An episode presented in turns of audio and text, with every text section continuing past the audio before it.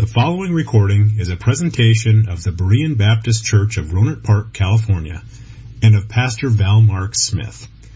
We are an independent Baptist congregation committed to the accurate presentation of the historical doctrines of the faith. We welcome your visit to our services anytime here in the Rohnert Park area. So turn your Bibles this morning to a familiar passage, 1 Timothy chapter 6, uh, verses 11 and 12. 1 Timothy chapter 6 verses 11 and 12. And I'm not normally a, a, big follow the news kind of guy. I mean, I like to stay informed uh, to a degree, but I don't obsess over all of it. Um, but I have followed everything a little bit more closely lately. And of course, it's been uh, kind of hard to avoid with all that's happening with our country and, and our government lately. Uh, but without getting all political on you this morning, I think we can all notice the trend of a society that is becoming harder and harder to live in for us as Christians. Um, everybody agree with that? Wow. we live in a society where the culture not only, um, or much of the culture, not only rejects Jesus Christ, but is offended by him and even hostile to him as well.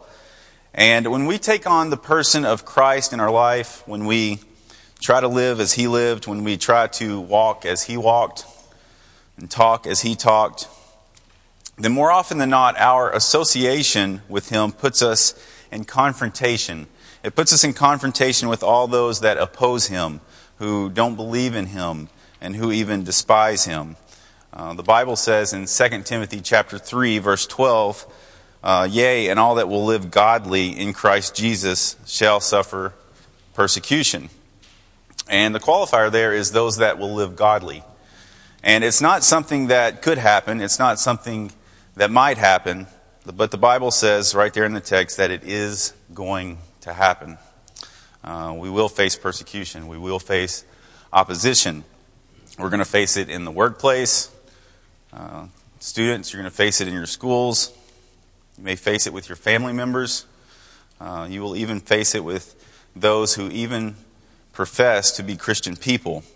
But despite what hardships and oppositions that we may face, the Christian uh, is never relieved or never excused from his duties as a believer just because life gets tough. Uh, Paul and Timothy understood this concept. You see, in the context of which this letter is written, the same types of things were going on. Paul had, he had Timothy stay there at the church at Ephesus, and what had once been a model church in many ways had now developed its own uh, different sorts of problems there. And Timothy, he was to remain there, he was to right the ship in a sense.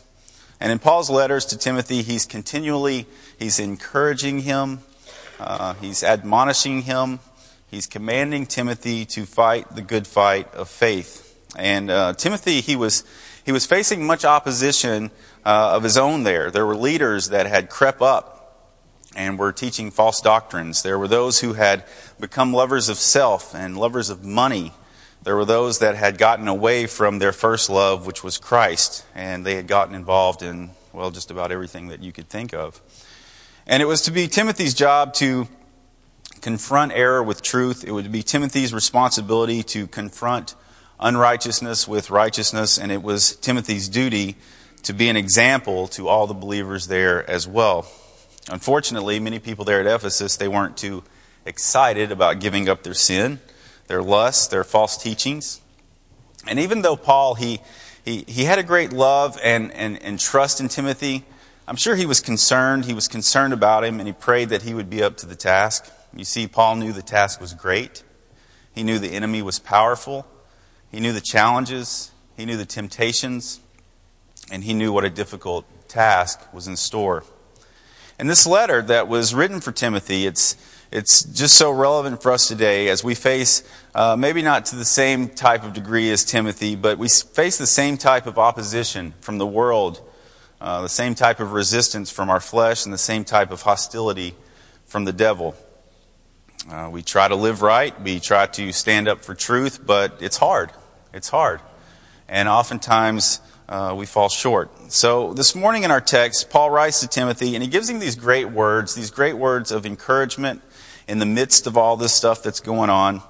But his words, they're much more than encouragement, they're commands. And for us this morning, I think Paul, he gives a, gives us a, a spiritual survival guide in a sense when it comes to living a Christ-filled life in a sin-filled world. So let's look at our text. 1 Timothy chapter 6 verses 11 and 12. But thou, O man of God, flee these things and follow after righteousness, godliness, faith, love, patience, meekness. Fight the good fight of faith. Lay hold on eternal life, whereunto thou art also called, and hast professed a good profession before many witnesses. Dear Heavenly Father, we thank you for um, our time here this morning. We just thank you for the opportunity to, to get into your word. Uh, just be with us this hour and the next. We ask this in Jesus' name. Amen. Now, like I said, Paul gives Timothy and, and us as well here, I think, four important commands here in the text. And uh, these commands are to flee, to follow, to fight, and to focus. And I think that our ability to continue on in the faith, to persevere, to stand up for truth, to grow as a Christian in the midst of the world throwing everything but the kitchen sink at us, depends on these four actions. And the first thing that Paul says, and if you have your listening sheet, this is the first one, is run from that which is unrighteous. Run from that which is unrighteous. Verse 11, Paul says to flee these things or, or to run away from or to retreat from these things, just to get away from these things. And you say, well, what type of things is he talking about there? Well, if you look in chapter 6 and you look at the first 10 verses here, he's telling Timothy to get away from all that stuff that was going on there at the time. He's talking about arrogance and pride in verse 4.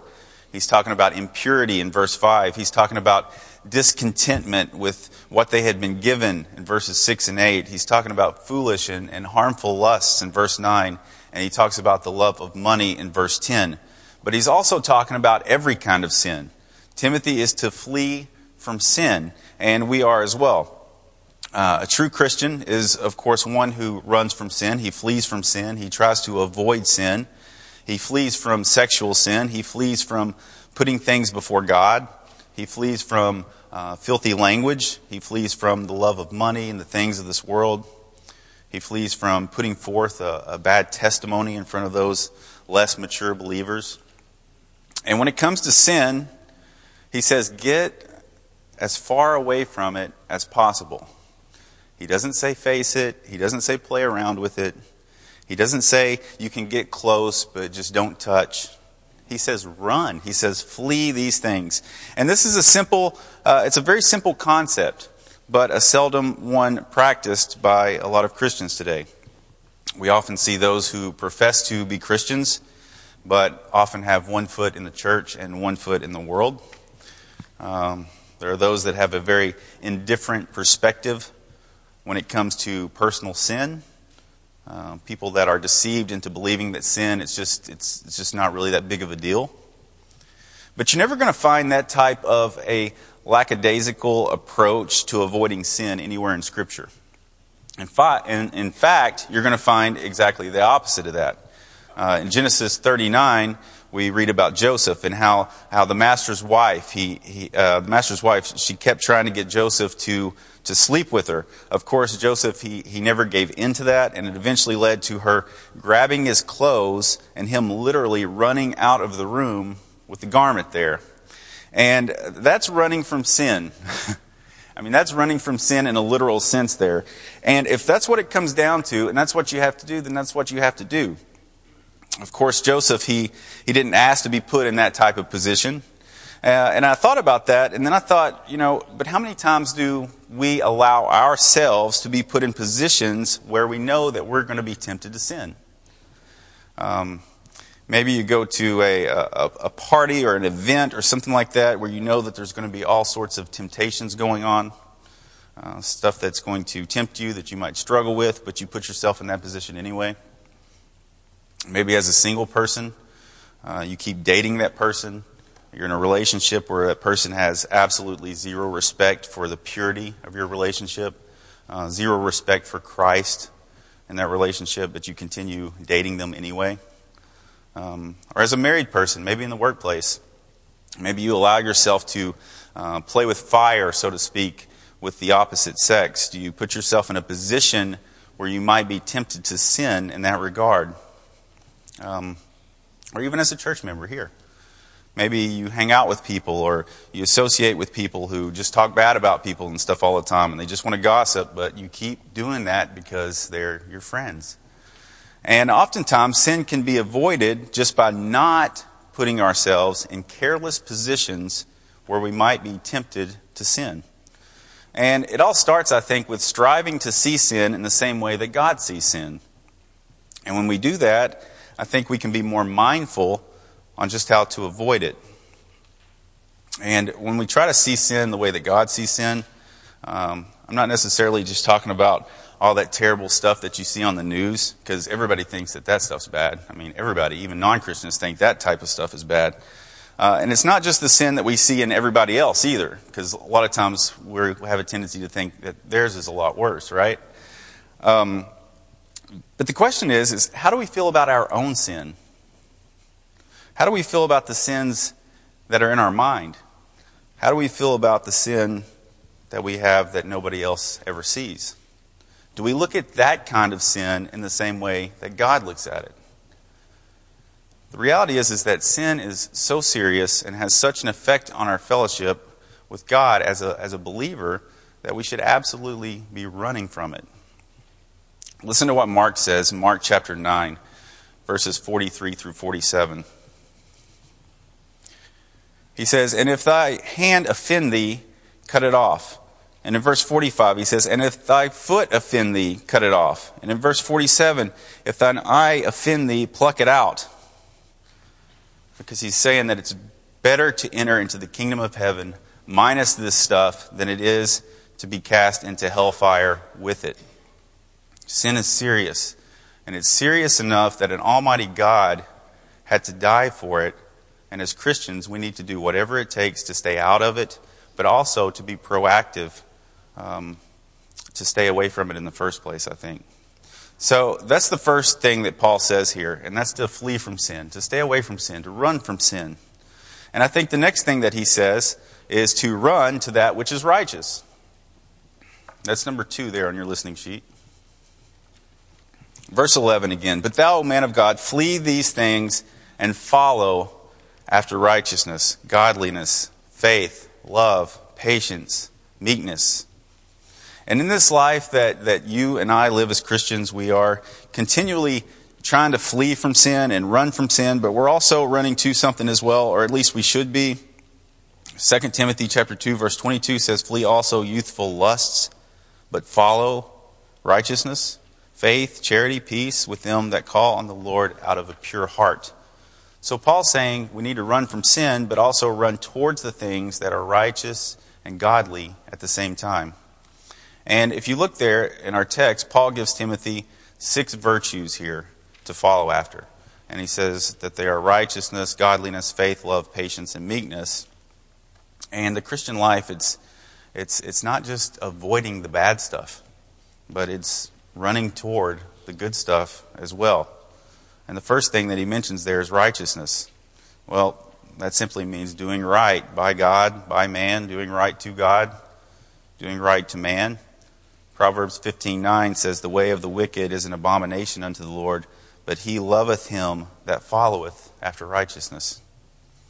And we can ask ourselves, do I follow after righteousness? Do I seek after these godly virtues uh, in my life? And if we don't, then what are we following after? What are we following after? Have you ever thought about that? Have you ever thought about uh, what you are after in this life? What motivates you? What you're living for? What it is that you truly want?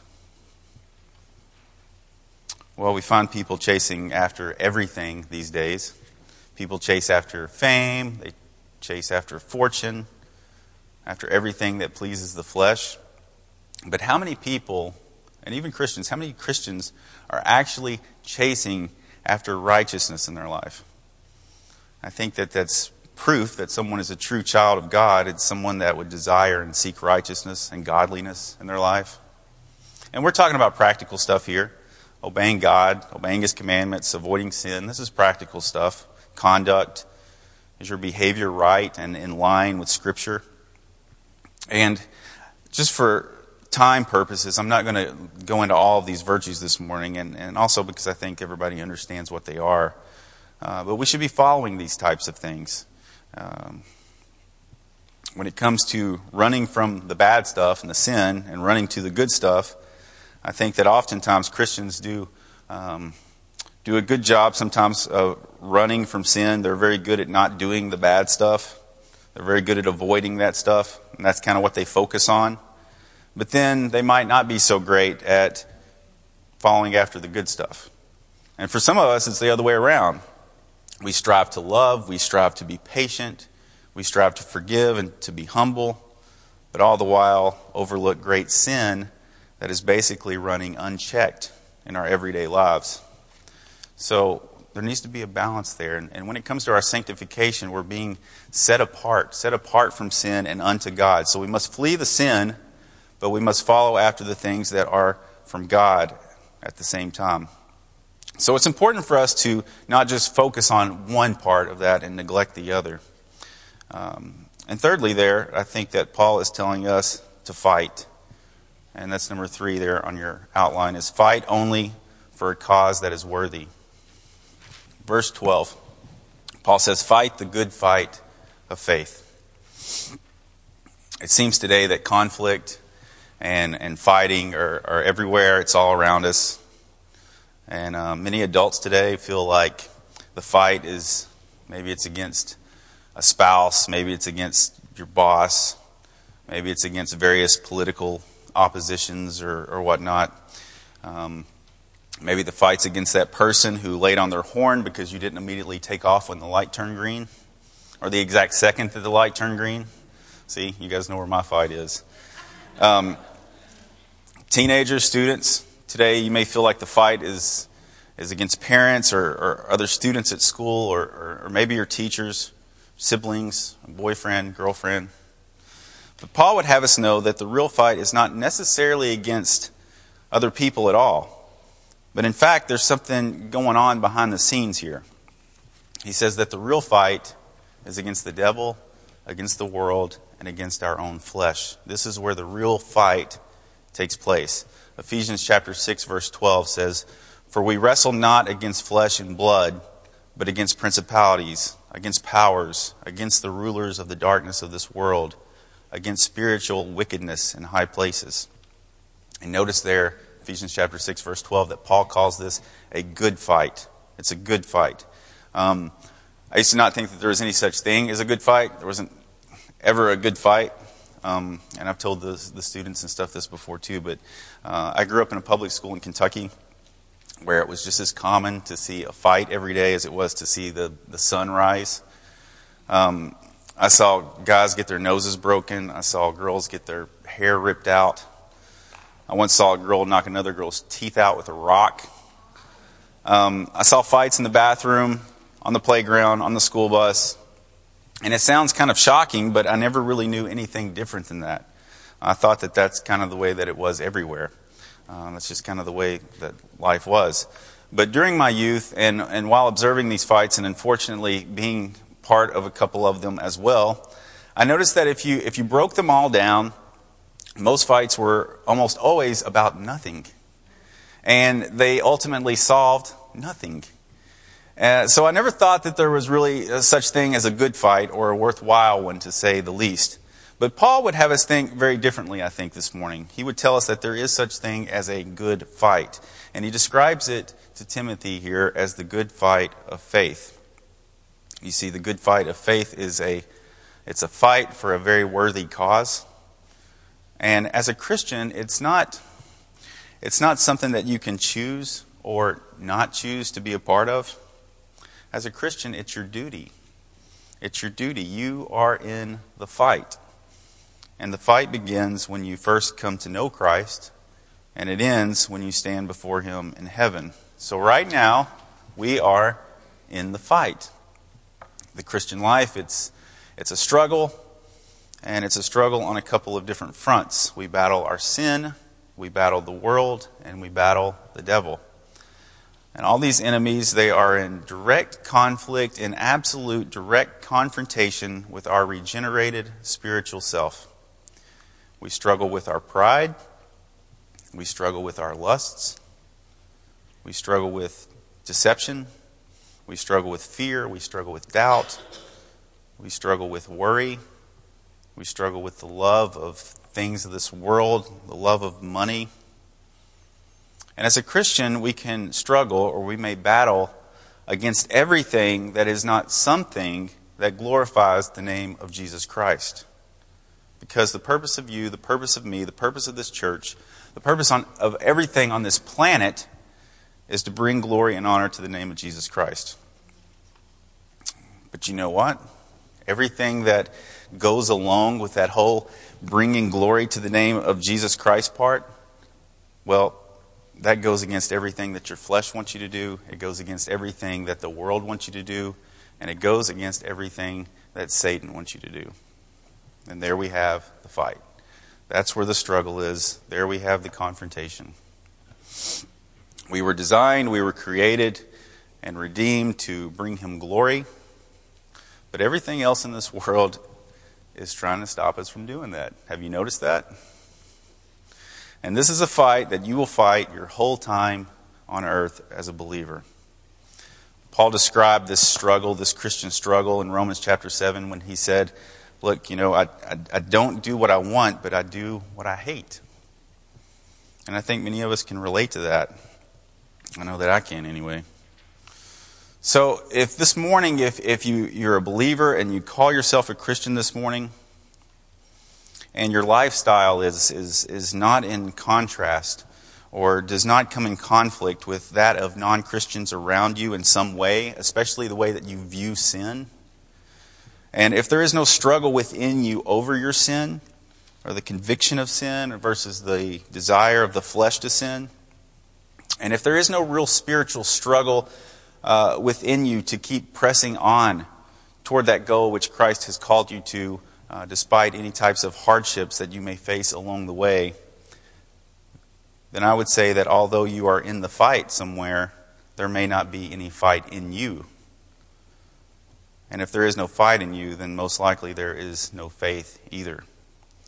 So, are you fighting the good fight of faith this morning? Are you in the fight?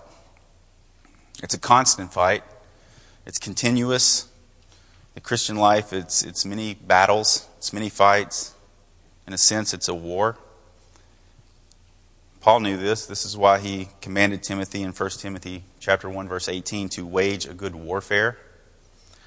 Uh, let's take a look at that. He said, "This charge I commit unto thee, son Timothy, according to the prophecies which went before on thee, that thou by them mightest war a good warfare."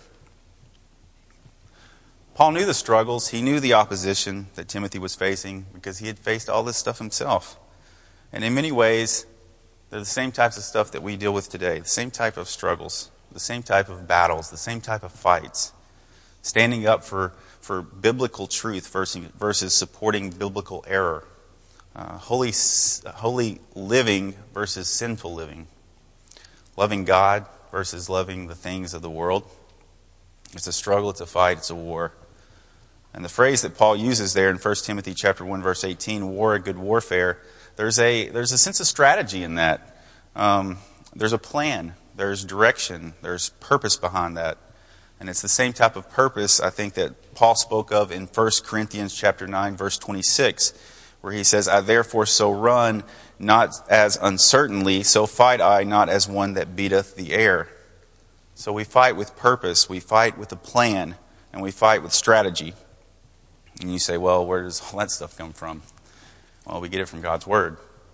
Uh, God's Word, it serves as the field, the, the, the field manual, it serves as the war room, and it serves as the weapon.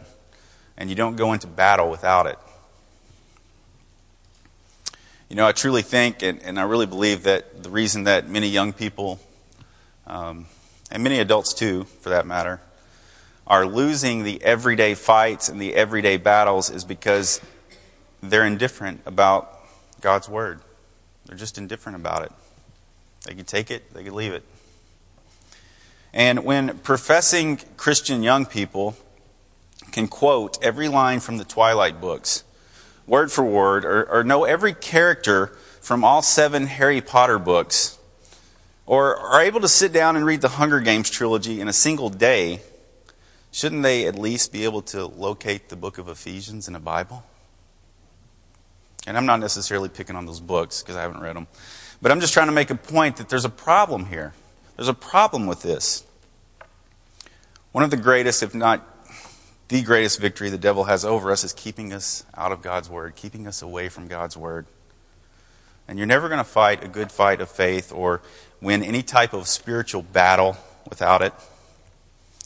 Ephesians 6:11 says, "Put on the whole armor of God that ye may be able to stand against the wiles of the devil."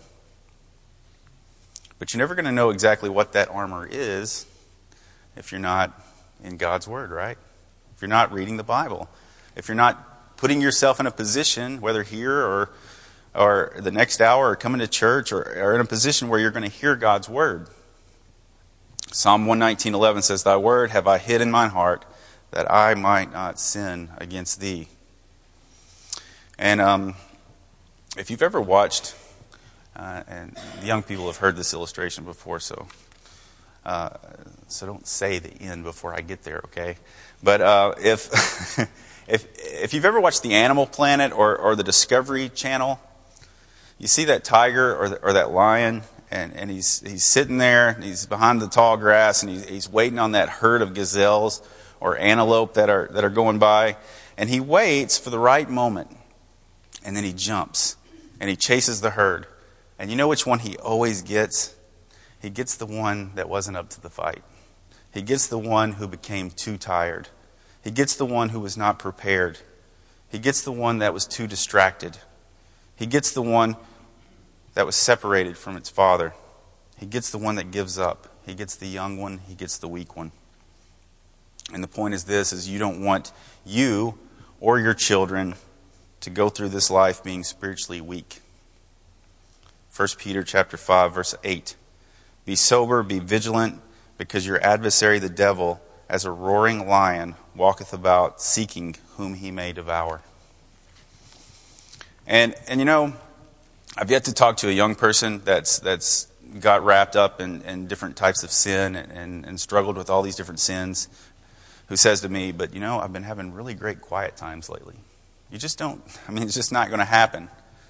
Um, when it comes to sin and it comes to God's Word, they, they almost seem to be inversely proportional. Uh, it's like the more you get involved with one, the less you want to get involved with the other one. Uh, so we must strive. We, we have to strive to be strong in God's Word. And, and I think that we do a good job here at Berean with that. Uh, we really should have a, a love and a hunger for it. Uh, a natural response of a true child of God is somebody who wants to know his Father more intimately. And that's what the Bible does for us. One of my favorite stories is, the, uh, is a story of a little girl from France. She was poor and completely blind and she had obtained the Gospel of Mark in Braille. And she learned to read it with the tips of her fingers. Uh, and because she had such a passionate love for the Scripture, she read it constantly. And because she read it constantly, her fingers became callous, and by becoming callous, it diminished the capability that she had to discern the letters.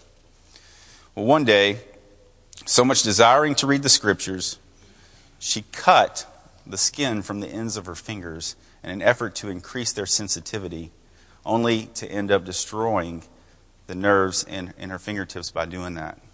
Well, she was devastated. Not because she knew that she would never have feeling in her fingertips again, but she was devastated because she would not be able to read God's Word again. She felt that she must give up this beloved book. And crying and weeping, the story says, she pressed her lips to the pages of the Gospel of Mark and said, Farewell, farewell. And to her surprise, her lips were more delicate than her fingers and discerned the form of the letters. And all that night she read with her lips the Word of God and was overflowed with joy at this new opportunity. That is what a true hunger and a true desire for God's Word really is. It's letting nothing get in the way between you and what you love. The question is, is do you love it? Do you love it for you? Do you love it for your children? Because in order for us to truly flee from sin, in order for us to truly follow after righteousness, in order for, in godliness, love, patience, faith, and meekness, in order for us to truly fight this good fight of faith, it's got to be based on the knowledge of the truth of God's word.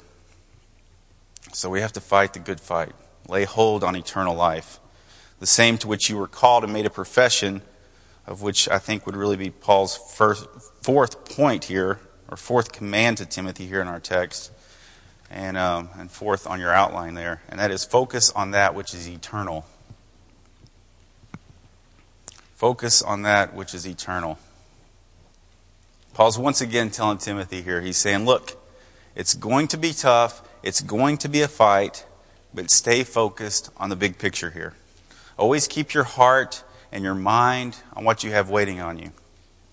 That, of course, was always Paul's focus. Philippians chapter 3, verse 14. Paul says, I press toward the mark for the prize of the high calling of God in Christ Jesus. Paul knew the struggles, he knew the sacrifice, he knew the personal pain and cost involved with following Christ. But he also knew that it was like so worth it. And if we're going to live in a way that glorifies God in this world, we have to be able to believe that as well. 1 Corinthians chapter 9 verse 25, and every man that striveth for the mastery is temperate in all things. Now they do it to obtain a corruptible crown, but we an incorruptible. And I just want to ask, is it worth it to you this morning? I think you know in your heart if it is or if it's not, and that really ought to tell you something about your spiritual condition in general. We have to flee from sin. We have to follow after righteousness. We have to fight for what's right and we have to focus on what we have waiting for us. Paul said in Colossians chapter 3 set your affection on things above, not on things on this earth. And it's my prayer that all of us here, we could face Christ one day with that same no regrets for Christ type of attitude and type of life that Paul lived out. Um, I don't have to tell you guys, living here is not always easy. And Christ told us that it's not going to be. But praise God that we know that it's going to be worth it. And when you find yourself being opposed by what seems like everybody and everything because of what you believe and what you stand for, remember Paul's commands here to Timothy for dealing with all that. He says, Run from sin and everything that comes from the devil. Run to what's right and everything that comes from God. Keep fighting the good fight of faith in your life and stay focused on just what you have waiting for you. Let's, uh, let's, let's pray before we close.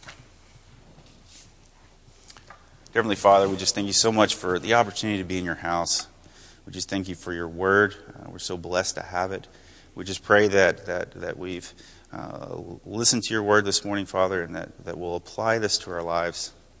Uh, help us to do all that we've learned here this morning. Be with us the next hour. Open up our hearts once again. Help us to glorify the name of Jesus Christ today. We ask it in his name. Amen. Thank you for listening to this presentation of the Berean Baptist Church of Rohnert Park, California.